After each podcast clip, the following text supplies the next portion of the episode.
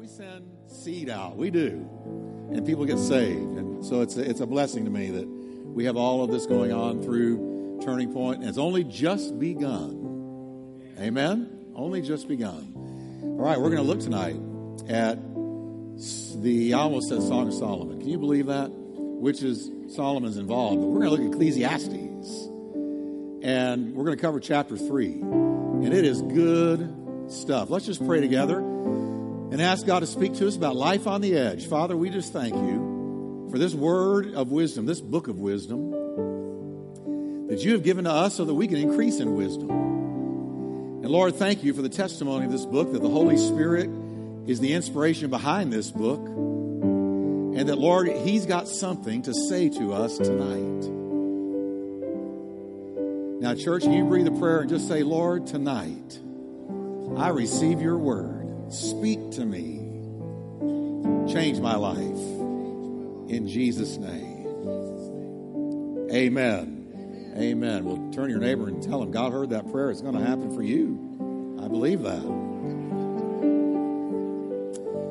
Well, you, you recognize this chapter. There it is up there. Times and seasons. Say the last three with me. Turn, turn, turn. The Byrds got rich off of that. But I wonder if they listened to any of it. I wonder if they really caught what the Bible was saying to them. Now, the first two chapters of Ecclesiastes, Solomon has realized that neither knowledge or pleasure nor work could bring them the kind of bring him the kind of fulfillment his soul was crying out for. Now, I'm going to tell you, I believe that that is where Americans look for fulfillment, either in knowledge or pleasure or work. If I can do the right thing, have the right career, I'll be fulfilled. If I can really experience the kind of pleasure I want, that'll fulfill me. Or, you know, if I just get out there and, and learn enough, then I'm, I'm going to reach a knowledge level where I'm going to be fulfilled. But Solomon had it all. Absolutely had everything you could have and said, I'm not fulfilled. It didn't do it. There's got to be more.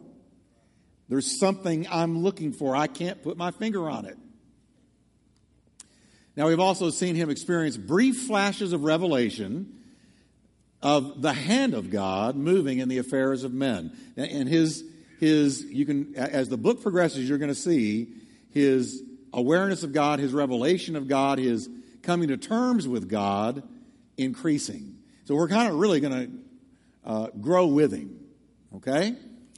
Now, it, it's not that he hadn't known the Lord, because we know that he knew the Lord. This is the same man that dedicated the temple, and all the people in the temple fell on their faces because the power of God was so strong in that temple they couldn't stand up.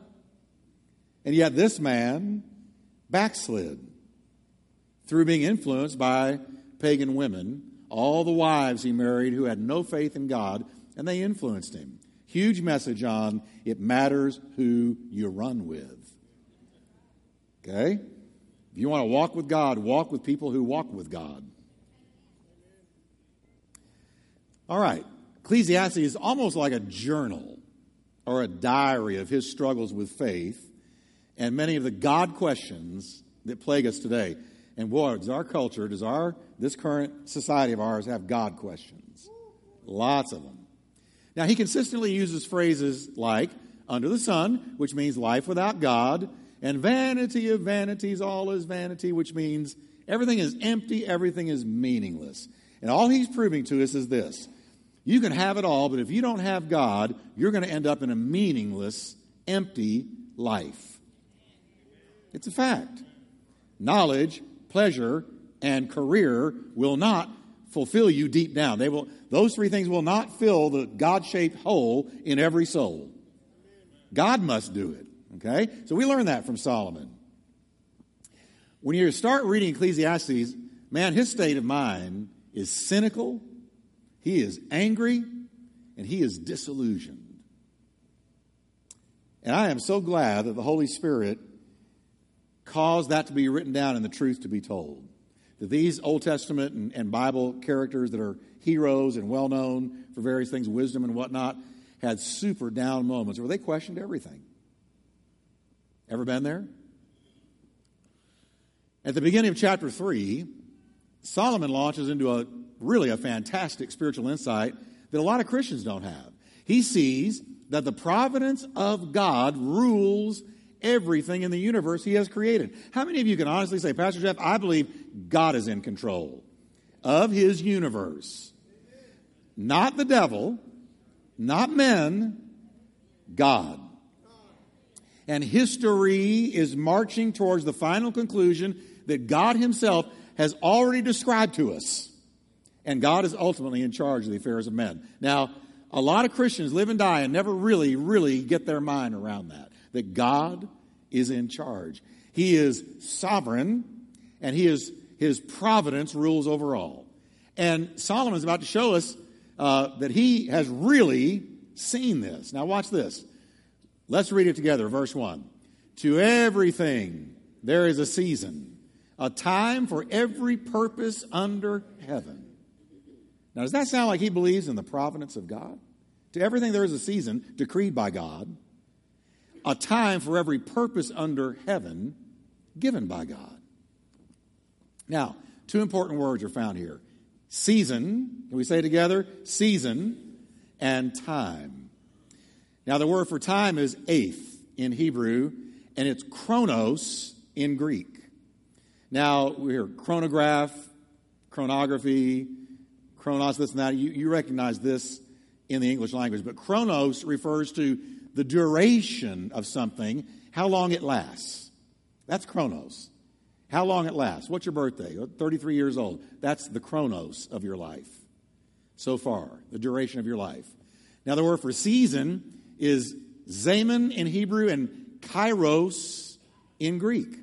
Now, the Greek word kairos refers to the characteristics of that season while it lasts.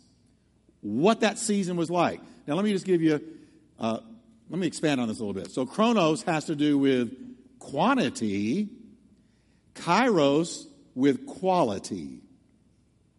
Okay? For instance, we could say that church lasted an hour and a half last Sunday, and we'd be talking about the chronos of the service, the duration. And then we could add that uh, uh, great conviction, we, we could add that great conviction fell on many lost folks, and they were saved, and God moved, and this and that happened in the service, and that would be describing the kairos, or the characteristic, or what the service was like. So you have the duration of the service and the characteristic of the service, what it was like, what characterized it. Okay? That's the two words. Uh, Dickens wrote the famous line it was the best of times, it was the worst of times. He's describing there the kairos, or the characteristics of the time period, what the time period he was writing about was like. Okay? You could say a certain age was violent, a certain age was really sensual, or there was a certain time period where God really moved in England and America. We'd like to talk about the Great Awakening. You describe different eras of time different generations by different characteristics. So it's the best of times, it's the worst of times. That's the kairos. But then he might have said, and those times lasted 50 years, which would have been the chronos or the duration. Now, here's what one commentator writes that Solomon is essentially telling us that God, by his providence, governs the world and has determined various things and operations for particular time periods. In those appointed times, such things may be done with propriety and success. But if we neglect the appointed seasons, we sin against this providence and become the authors of our own distresses. Now, let me make this simple for you. God has decreed certain things over my life, your life, and we're all right now in a season a particular season of our life. God even broke the, the, the outside uh, into four seasons summer, fall, winter, spring. Even life is broken up into seasons. But there are seasons to your life as well. I really do believe you have a season of being in the spring of your life, the summer of your life, the fall of your life you know what that is? Everything's getting gray. Eyesight's not as good, hearing's not as good. fall cometh, and then the winter of your life. And I believe that the wisdom of God says, whatever season you're in, here's what the wisdom of God says you need to seize it and take advantage of it because it won't always be there. Now, look what Paul said. Paul the Apostle spoke of this very thing when he wrote to the Ephesians quote, See then that you walk carefully, not as fools, but as wise, doing what? Say this with me, everybody. Redeeming the time. And the Greek word there for time is kairos. Redeeming the kairos. Because the days are evil. What is he telling us to do? Make the most of every opportunity God brings into your life. By his providence. I am very, very aware that the, the, the season of my own life I, I, is, is to pastor this church, is to preach the word, is to reach as many people as we can with the word of God. It is to fulfill what he has called me to do. And I'm in that season. Now, if I were to step out of it and go do something else, I would bring distresses on my own life. Because you get out of the will of God, you get out of a lot of good things. Okay? So the, the message there is a time, there is a season, there is an appointed time, a fitting time for every purpose God has given you to do it. So you seize it while the seizing is good. Not working here, Tyler. I am so sorry, y'all, about these clickers. There it went. In other words, make the most. You're going to have to come get it, Tyler. It's not working. In other words, make the most of every opportunity that the providence of God brings your way. For that opportunity isn't always going to be there, folks. I have watched people get out of the will of God and somebody else be called in to do what they were supposed to do. And boy, that stings. If God's put his hand on me, I'm not going to let anybody else do it. I'm going to do it. Amen? Yeah. All righty. So say with me, seize it while the seizing is good. Now that was five of you. I'm going to try it again because all of you are in a season in your life. You have health. You can get to church. Your heart is beating. You're alive. You look alive. You have time ahead of you. You have opportunities ahead of you that God has given to you. So we can't let the seasons of our life slip by without seizing them because if we don't, they go down the street, somebody else gets them. In Acts 1, verse 6 to 7, the disciples have asked Jesus, Lord, will you at this time restore the kingdom to Israel? And Jesus answered them by using both chronos and kairos. He said, It is not for you to know times, that's chronos, the lengths of future periods, or seasons, kairos, the characteristics of those periods, which the Father has. What did the Father do with all seasons and times? Say it, set within what? His own authority. Does that sound like God's in charge? All right, so God has set the times and seasons in His own authority. Jesus said, Don't be focused on that. Instead, He told them the Holy Spirit would soon be poured out, and they were to get on with kingdom business without being unduly preoccupied with future things. I love prophecy. I study it all the time. But let me tell you, I have my eye peeled on today, on what we are to do now, on getting done now, what God has His hand on us to do now. Today is the day of salvation. Now is the acceptable time. Tomorrow's not here yet. Yesterday's gone. We have today. So we're going to seize the season. Amen? Seize the seasons. Now, after establishing the fact of God's providence, Solomon launches into a lengthy list of all the things for which there are appointed seasons, during which time we are to respond to the opportunity that's provided. So let me just zip right through these. There's a time to be born. Everybody say amen, because you were born once. And there's a time to die.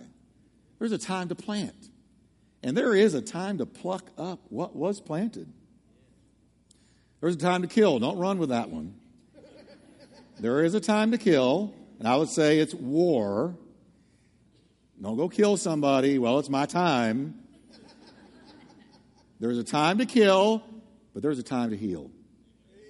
There's a time to break down, and there is a time to build up. There's a time to weep. And if it's time to weep, you shouldn't be laughing. You ought to be weeping. And there's a time to laugh. And if it's time to laugh, you ought not be weeping. There's a time to mourn. And there is a time to dance. What season is it? See, he's, he's describing seasons. He's describing seasons in people's lives. There's a time to cast away stones. I take that to mean, in a time to gather stones, he's talking about there's a time to not build and there's a time to build. Gather those stones and build, or cast those stones away and don't build yet. There's a time to embrace, and there is definitely a time to refrain from embracing. And Kathy laughed at that one. That didn't, not here, right? No. I know what she's thinking. A time to refrain from embracing. There's a time. You see, season. Kairos is the word for time in every one of these. A time, a time, a season, a season. There's a season to refrain from embracing, a season to embrace. There's a time to gain, and there is a time to lose. There's a season to keep, and there's a season that you ought to throw away.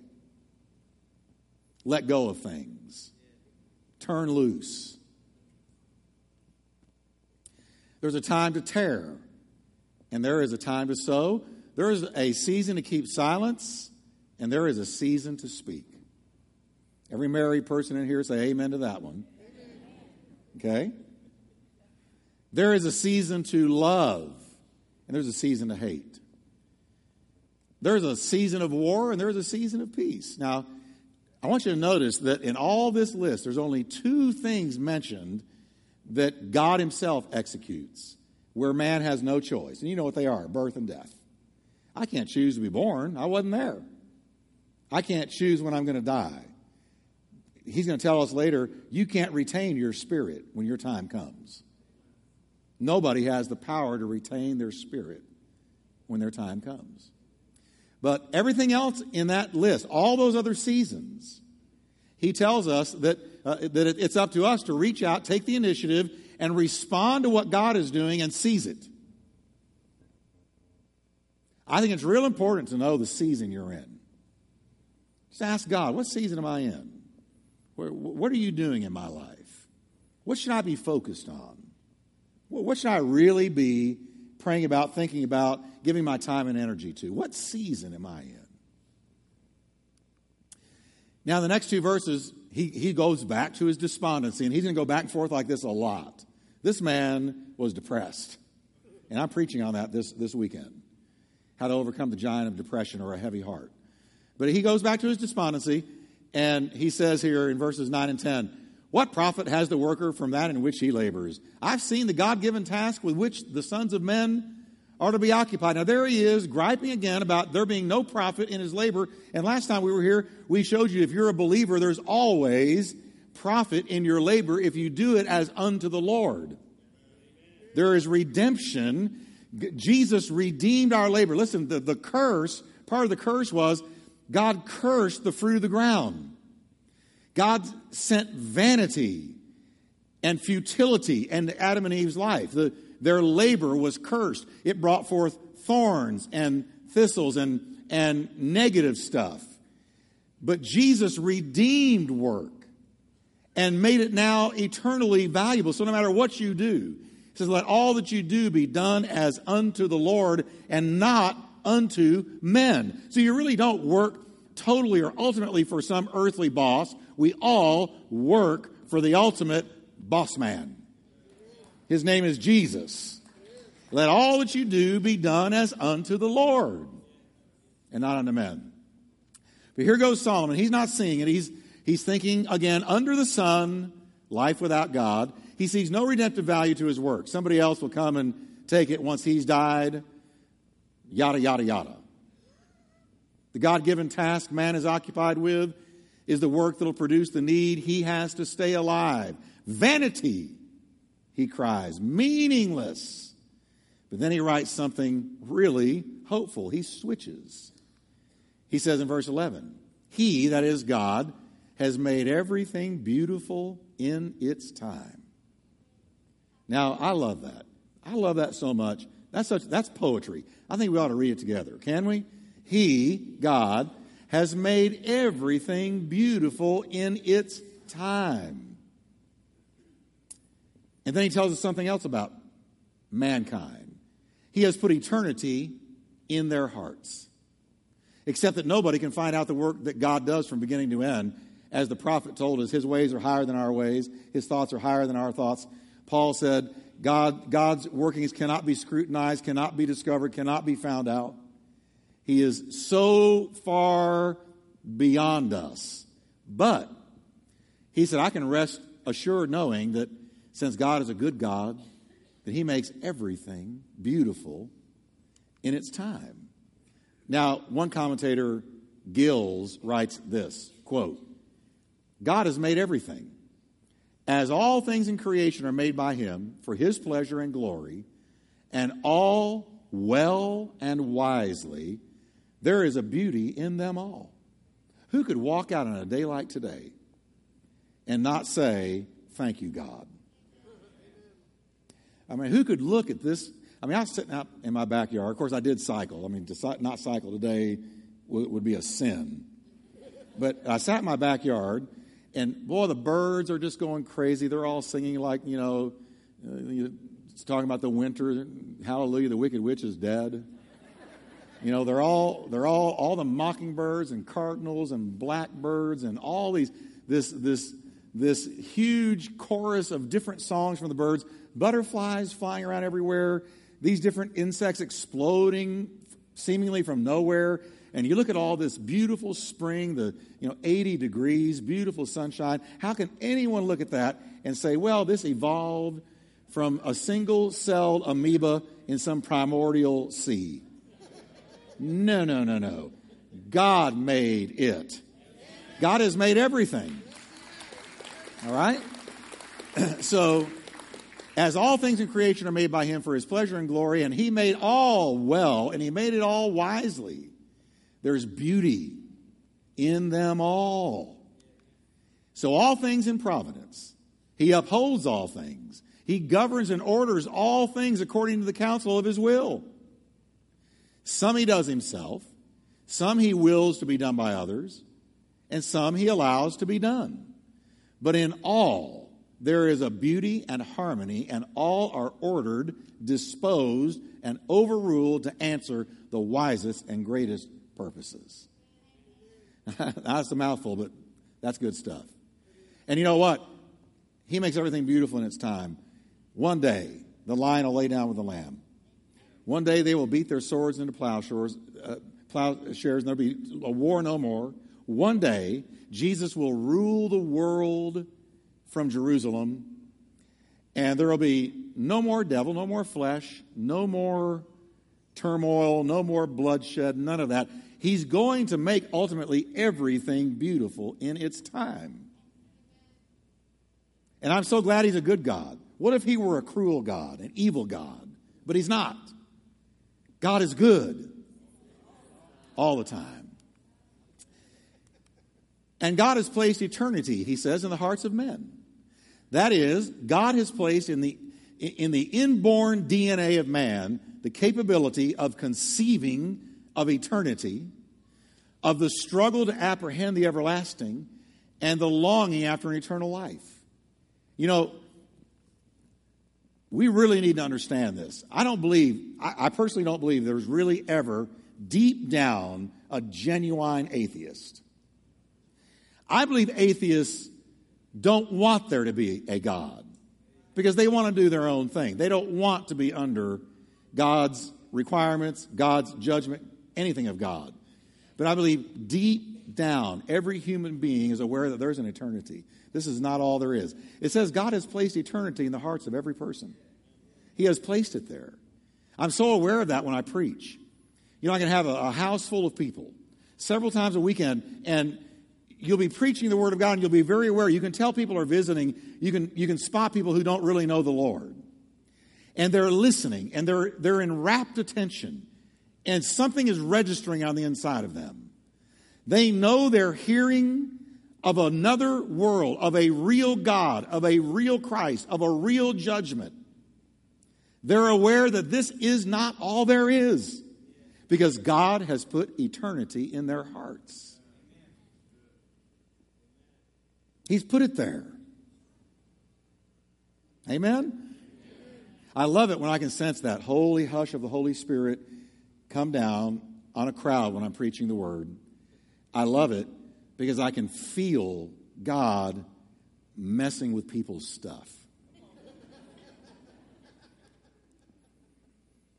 Grabbing their attention, getting down into their heart, and, and communicating with that something in them that knows, yes, there's an eternity, and I'm going there, and I'm an eternal person. I have a soul, and I'm going to have to do business with him. And there is that supernatural drawing. Oh, man. Just had a Holy Ghost rush. I just love it. I love it. I really do. Now, then, then he says in verses 12 to 13, I know that nothing is better for them than to rejoice and to do good in their lives. That's talking about us. I know that nothing is better for us than to rejoice, do good in our lives, and also that every man should eat and drink and enjoy the good of all of his labor. What does he say about that? It is whose gift? The gift of God. Solomon has decided that since God has ordered the affairs of this world by a providence that cannot be accelerated and it cannot be slowed down by human cares or anxieties, that we're better off just submitting to God, making good use of what He's given to us, do ourselves no harm, and find ways to do good for others. He sees the works of God as unassailable. As long as He's providential and He's in charge, I'm going to answer Him one day, hey, I'm just going to submit to Him. I'm going to enjoy my labor. I'm going to do good for other people. I'm going to live the life He wants me to live because I can't do anything about the universe that He's created. It is what it is, it's unassailable. He says in verse 14, oh, it's jumping around on me up here. Let's see. There we go. I know that whatever, verse 14, I know that whatever God does, say it with me, everybody, it shall be forever. Whatever God does is going to be forever. Nothing can be added to it and nothing taken from it. God does it. Why does God do it? Why does He do eternal things? Why the creation? That men should fear before him. I know that whatever God does, it shall be forever. What God has created cannot be added to by the creation of, say, for example, another species of beings. There's no new species, folks. You do know that, right? There's no new species. There's derivatives of existing species. But there's no evolutionary creation of new species. There never has been. Are you there? See, we're told in evolutionary teaching, all these new species, they, they all came from an original, like I said, single celled amoeba that crawled out of some ancient sea. And all these various species have come from that. No, they have never found a new species coming from nowhere. All we see is derivatives of existing species. What God has created, you can't add to it. I mean, that's just a fact. You can't add to it. You know, you, you read these articles, and I get a kick out of them. Every once in a while, you see science, uh, scientists or naturalists somewhere in the world were in some remote jungle, and they found a new species. And you see the thing, and it looks just like a frog or something else, but there's a new species. No, it wasn't. It's a derivative of an existing species. I didn't mean to get off on this, but it makes me mad. there, there's no new species. Like I always say, evolution will make a monkey out of you. Evolution will make a monkey out of you. The world God has made is set in divine concrete. It is fixed. And when we consider the stunning breadth of what he has made, says Solomon, it causes us to look up and reverence him. Wow, when I see what he did, I reverence God. Amen. He continues in verse 15 that which is has already been and what is to be has already been. and God requires an account of what is past. Now, we've crossed this bridge before in the very beginning of the book. Solomon points out the predictable cycle of life. That's all he's saying. Uh, there's nothing new under the sun. That's one of his favorite statements. If it is, it's already been. And if it will be, whatever will be has already been. Life goes in cycles. That which has been in the past also exists now. Now, I know this may not be making your day, and you're not going to go home praising God over that fact. Uh, this is not a huge jump up and shout hallelujah truth. But he said he noticed a, a monotony, a monotonous cycle to life, and it's one of the things that depressed him. Now, God governs the world now as he has governed it from the beginning. And the revolutions and operations of nature are the same now they have been from the beginning, says one commentator. What we see now is the same as has been seen by those before us. Have you ever gone out and looked up at the sky at all those stars and realized Galileo looked at the same thing? Have you ever looked at those stars and said Jesus looked at those stars? Have you ever looked up at that sky and said Moses looked right at those stars? Nothing is new.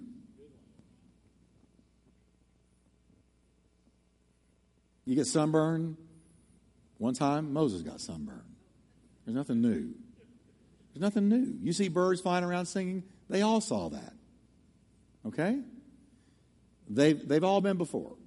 And God, he contends, will require an account of what is past. Now, let me home in on this one. The phrase, that which is past, is from a Hebrew word meaning to pursue, chase, or persecute. Now, catch this. It's better translated to read this God will require an account of that which was pursued and persecuted.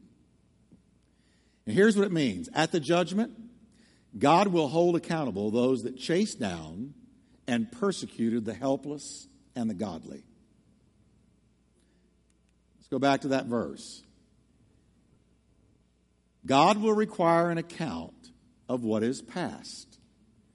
God will, re- will require an account of what has been chased down and hunted and persecuted and killed. That's what it's saying.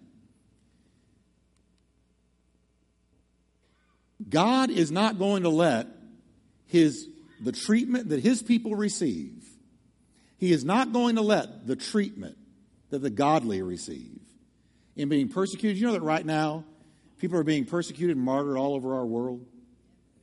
I mean, in Egypt, they're being martyred. I read today a, a quote from an Egyptian Christian that said, We are being slaughtered like sheep by Muslims who kill them because they will not renounce Christianity. Thousands are being martyred as we speak around the world. It says God's going to require an account of that. God's going to require an account of what's been pursued and persecuted. Those that do it are going to have to answer for it. I got to tell you, the fearful judgment coming against those that persecute the godly and murder the just is awesome. It's sobering. Uh, sorry, this thing there. John the Revelator spoke about this very thing in Revelation 6. It says, when he, when he opened the fifth seal, I saw under the altar the souls of those who had been slain for the word of God and for the testimony which they held. So here's this scene in heaven. Early on in Revelation, Revelation 6, and it shows this vast multitude of people who had been slain, martyred, because they took a stand for Christ and for their testimony. And in verse 10 says, They cried with a loud voice, saying, Read it with me, everybody. How long, O Lord, holy and true, until you judge and avenge our blood on those who dwell on the earth. That's the same thing Solomon's talking about. God's going to require an account of what is past, of what has been persecuted. And it is awesome. It is sobering. Then a white robe, verse 11 says, was given to each of them. And it was said to them that they should rest a little while longer until both the number of their fellow servants and their brethren who would be killed as they were was completed. Now, you talk about sovereign God. He knows when the last martyr is killed. And it's going to be like a full cup. And right now, there are multitudes of souls in glory that have been martyred. God says, hang on. Your vindication and your justice is coming. Hang on. Because there are more to be martyred. And when that last one is martyred and the cup is full, then God is going to require an account of what is past.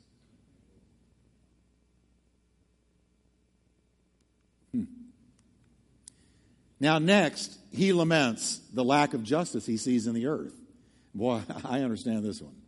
Verse 16 Moreover, I saw under the sun, there he is under the sun, in the place of judgment, wickedness was there. In the place where there should have been judgment, wickedness was there. And in the place of righteousness, iniquity was there. He was saying, I was looking for justice and righteousness.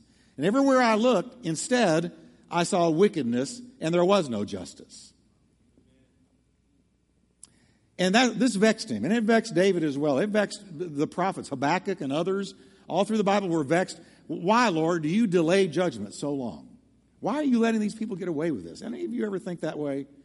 Well, where are you, God? Uh, that there's such wickedness going on in our country, and it's like there's nothing happens. Like, where's the justice? And and this is his vexation. Verse 16. He's looking at it under the sun. Life without God. Even so, he takes solace in the fact that ultimately God will judge all these things in his own good time and way. But, folks, I assure you, judgment is coming. There is an awesome judgment coming. There is a fearful judgment coming. God is going to judge this world. The day will come when the small and the great are brought up before God and the books are opened, and the book of life is opened. And whoever's name was not in that book of life is cast into the lake of fire. That's what the Bible says. Same Bible that gave me John 3:16 tells me that. That there's going to be an awesome judgment, the great white throne judgment. Small and the great. The dead are going to give up uh, those that are in them. Hades is going to give up the dead that are in them. The oceans are going to spew up the dead that are in them, and they're all going to be brought before God from ancient times up until the very time of that final judgment. All the souls of every human being that has died without Christ is going to be brought up before God. And there's going to be a judgment. Well, Pastor Jeff, hallelujah. I know that's a heavy word, but, but we need to hear this more. Why don't we hear this more? If our nation heard this more, don't you think there'd be more repentance? They, need, they don't need to hear motivational seminars and God wants you rich. They need to hear you're coming towards a judgment if you don't repent. A judgment. Because God's going to require an account of what is past. Verse 17, I said in my heart, God shall judge the righteous and the wicked. Now, this is him talking now about something he's realized. There is a time there for every purpose and for every work. He's talking about the judgment. I told myself in my heart, says Solomon, God is going to judge the righteous and the wicked. It's going to come. Now, next, the sweeping eye of Solomon, who, according to 1 Kings 4 32 to 33, here's a list of a little bit of his accomplishments. Was the author of 3,000 Proverbs. He wrote 1,005 songs. He was a great naturalist. He had interest in animals, birds, snakes, fish, and trees. He, this wise man, compares the fate of men to the fate of animals. Now, look where he goes with this. He says in verse 18, I said in my heart, concerning the condition of the sons of men, God tests, meaning shows them, that they may see that they themselves are like what, everybody? Was God calling us an, or is Solomon calling us an animal?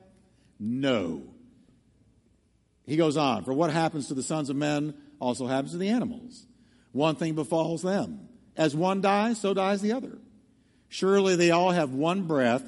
Man has no advantage over animals, for all is vanity. He's saying, as the animals die, men die. We're all going to die. Now in verse 20, he says, all go to one place. All are from the dust and all return to dust. Now, that's the way we're like animals. We're going to die. Our bodies are going to die. Their bodies die. They don't know when they're going to die. We don't know when we're going to die. But we're all going to go to the same place. From the dust we came, to the dust we return. However, at the resurrection, our bodies will be raised, and we will receive glorified bodies. Now, let me back up. He is not saying that man is no better than an animal. Man was created in the image of God. However, he's similar to the beast in that he's mortal. He's frail. He will die. His flesh will return to the dust like an animal's does. Now, Peter points out that carrying it a step further, man in his depraved sinful state is often like an animal. Look what Peter says, 2 Peter 2:12. But these people blaspheme in matters they do not understand. Can anybody say Bill Maher? I don't watch him. You couldn't pay me to watch him. But I do read quotes from him. And God help him. But I'm talking about he blasphemes God and in things he doesn't even understand. And, and, and there's a whole sea of people in our country that do this now. They're like unreasoning animals, Peter says, creatures of instinct, born only to be caught and destroyed, and like animals, they too will perish. He's just echoing Solomon there. They're going to perish like an animal, but they are animal like in the way they live like animals in their sin. Then he admits uncertainty about what happens at the death of man and animals. Now, here, if you're a pet lover like me, I want you to grab the sides of your chair because here, here is a little verse that can give us a little bit of hope that Spot, or in my case, Maxie, is going to go to, to somewhere where I can find him up there. How many of you ever hope, I hope my dog goes to heaven? Oh, okay, cat. All right. Then he admits he admits uncertainty about what happens at the death of men and animals. He says in verse 21, Who knows? Everybody say, Who knows? That means he doesn't know. So I'm glad he doesn't know. He says, Who knows? The, the spirit of the sons of men, which goes upward, and the spirit of the animal, which goes down to the earth. Now, the New Living uh, Translation puts it this way For who can prove that the human spirit goes up and the spirit of animals goes down into the earth? Who can prove it? He's saying, I don't know. Now, some of you are thinking, well, big deal. Well, he's at least saying he doesn't know. I have to believe that the judge of all the earth will do right regarding the animals he created. I do believe that. Remember when uh, Abraham said, to, uh, or when, um, uh, yeah, it was Abraham said to God, Shall not the judge of all the earth do right? When he was interceding for Sodom and Gomorrah, shall not the judge of all the earth do right? Now, he was making a theological statement that was true there. The God of all the earth will do right. So when it comes to my dogs, your dogs, your pets, all these animals, the beautiful creation of God, I have to believe that God will do right. He's going to do right. And whatever happens to them. And then the chapter closes with a resolve in verse 22. So I perceive that nothing is better than that a man should rejoice in his own works, for that is his heritage. For who can bring him to see what will happen after him?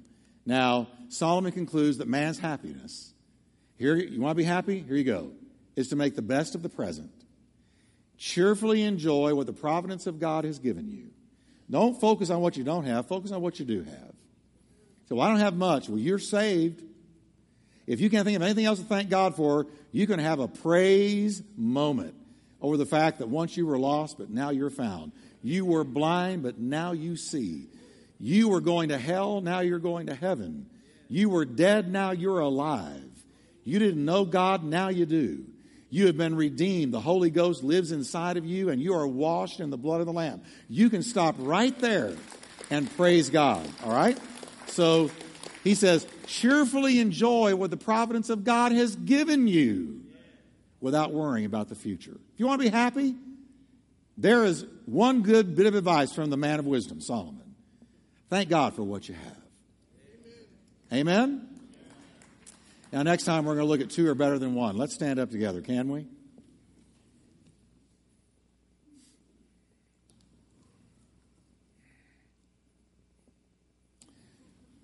Two are better than one. Let's, let's thank God right now. I want you to think about what we talked on earlier in this message. We were talking about seizing the season, making the most of every opportunity, trusting God, not letting opportunity pass you by. I want to pray that, and I want you to agree with me, that God will give us a fresh understanding of where we are individually in the seasons of our life. I want you to pray about that. I, I think I understand what season I'm in.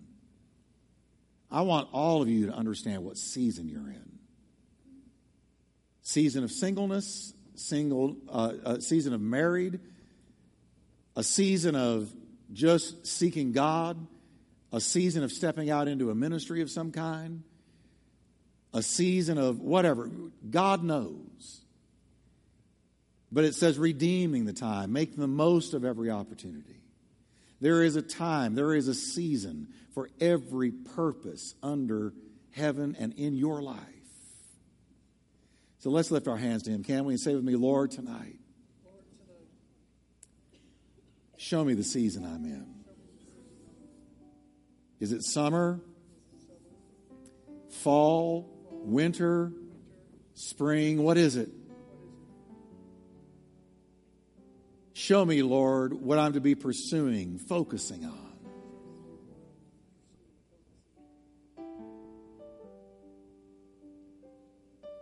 And Father, we bless your name right now that you have redeemed us. And we want to thank you for what we do have by the providence of God. The providence of God has given us what we've got tonight. And Lord, we thank you for that providence of the Lord in our life. We focus on what you've done on our behalf. We focus on what you have brought in. We focus on and thank you for things that you have taken out, things that you have removed for our own good. We thank you, Lord, for where we are tonight in th- this season and in the providence of God. And we will practice contentment by worshiping you and thanking you for what we have. In the name of Jesus. Now let's just say thank you. Just lift your hands, just have a thank you moment with the Lord. Just say thank you, Lord, tonight. Praise your name, Lord, tonight. Praise the name of the Lord. Praise the name of the Lord.